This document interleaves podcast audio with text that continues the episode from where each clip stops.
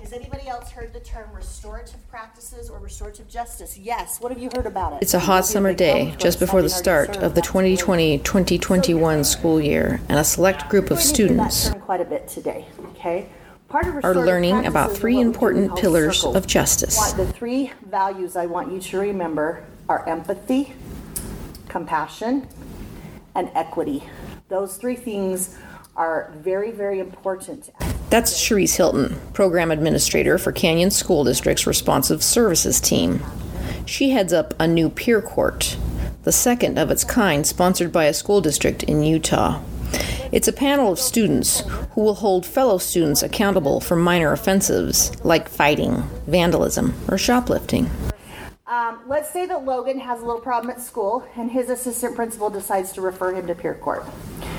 The assistant principal will meet with Logan and his parents. Going to peer court means we're not going to charge you through the police. Okay?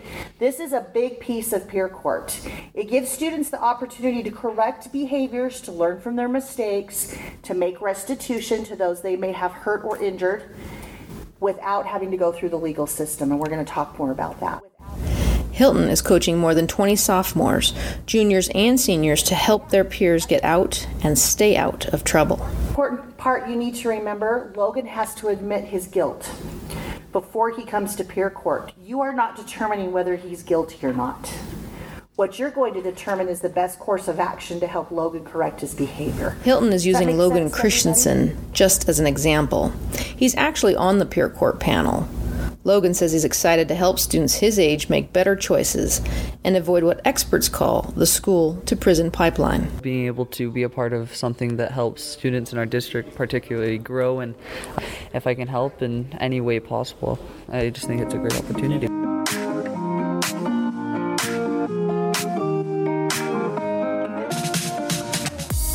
I'm Kirsten Stewart, and this is Connect Canyons, a podcast about the heart and science of education. The school to prison pipeline is how juvenile justice reformers describe the national trend of schools referring youth to the courts for minor offenses, offenses they used to handle as a disciplinary matter within the schools. The reforms aim to keep students connected to their school, to the caring adults who work there, and to their peers. One way to look at peer or youth courts is that they harness the power of positive peer pressure instead of automatic suspension or expulsion to address minor offenses.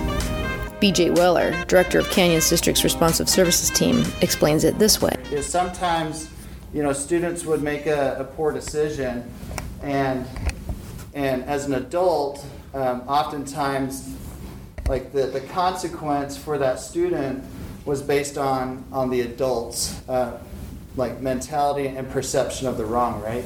Um, that they're not adults yet, right? But we were still trying to hold them accountable to the same standards as, as the adult. Um, there were some studies that were done that uh, came to the conclusion that in many situations we were creating what is called the school to prison pipeline. Because a, a student would, would make a decision, they would, they would break a law, and then they would end up in the court system. And then while they're in the court system, right, then they would learn um, other behaviors or they would have less opportunities than their peers. These student judges must maintain their grades and sign a confidentiality agreement to participate, meaning they won't disclose details of peer court cases to friends at school. My dad is actually a prosecutor for the county, and I've always been interested in stuff like this. That's Abby Sibbons, who wants to be a civil rights lawyer one day. Serving on the panel will allow her to focus not just on punishment, but on what harm has been done, who's been harmed, and what can be done to repair the harm.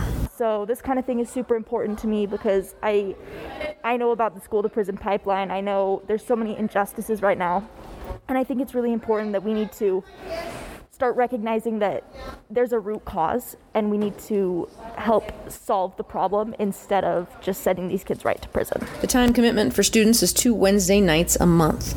They'll mete out consequences for offenders, Common sentences might be to repair a vandalized object, return stolen goods, or write an apology letter. Offenders who volunteer to be part of the peer court process may even be sentenced to serve on the peer court judges panel. We have to be trusted by the kids coming through because the fact that those kids are coming through peer court means they want to change. The court panel of students will ask the defendant a series of restorative questions, then make a disposition of goals for the defendant to work on. And they'll have four weeks to complete them with weekly check ins from responsive services. For students who choose peer court, there's a cost of $50, refundable if they meet their behavior goals and make restitution. Draper and Sandy cities have their own versions of peer or youth courts in conjunction with local law enforcement. Canyons Superintendent Dr. Rick Robins says the concept is a win win for students, law enforcement, and the school district. I just think it's absolutely critical because it, it really helps to solve these issues at the lowest level and it allows uh, students to be a lot more reflective about what's happened and, and really, you know, um, create appropriate solutions for the situation they're in. I think in, in years past, for the most part, um, a lot of our reaction to student misbehavior behavior is, has been very much around compliance and punishment. And we know that with young kids that that isn't always the most effective. And so being able to go through a process with their peers and really understanding um, what has happened and what's the best remedy for that, I, I think is just a, a tremendous thing. Created in 2017, the Department of Responsive Services has hired 20 social workers and contracted four mental health agencies in the county to address student needs. These resources come in handy in conjunction with peer court providing an empathic path to justice. There's only so much that adults can understand about teenagers in this specific modern age. That's Marin Christensen, another student chosen for the peer court program. Adults remember what it was like to be a teenager, but I think that they didn't they don't have a concept of what it's like to be a teenager now. And I feel like those two experiences are very different and there are different sources of stress and pressure to have a peer who has been where you are, have been and who has experienced and is still experiencing the same things with school and social life to understand where you're coming from is a much better place for a student to come. I also think that it builds trust with the people that are trying to change and grow.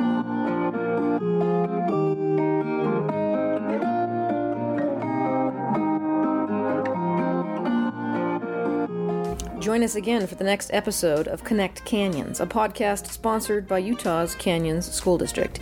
If you have any comments for us, questions, or ideas for topics you'd like us to explore, email us at communications at canyonsdistrict.org. You can also follow us on Twitter at Canyons District. Today's show was reported and edited by Andrew Reeser with assistance from Stephanie Christensen. If you like this episode, please be sure to share it with a friend.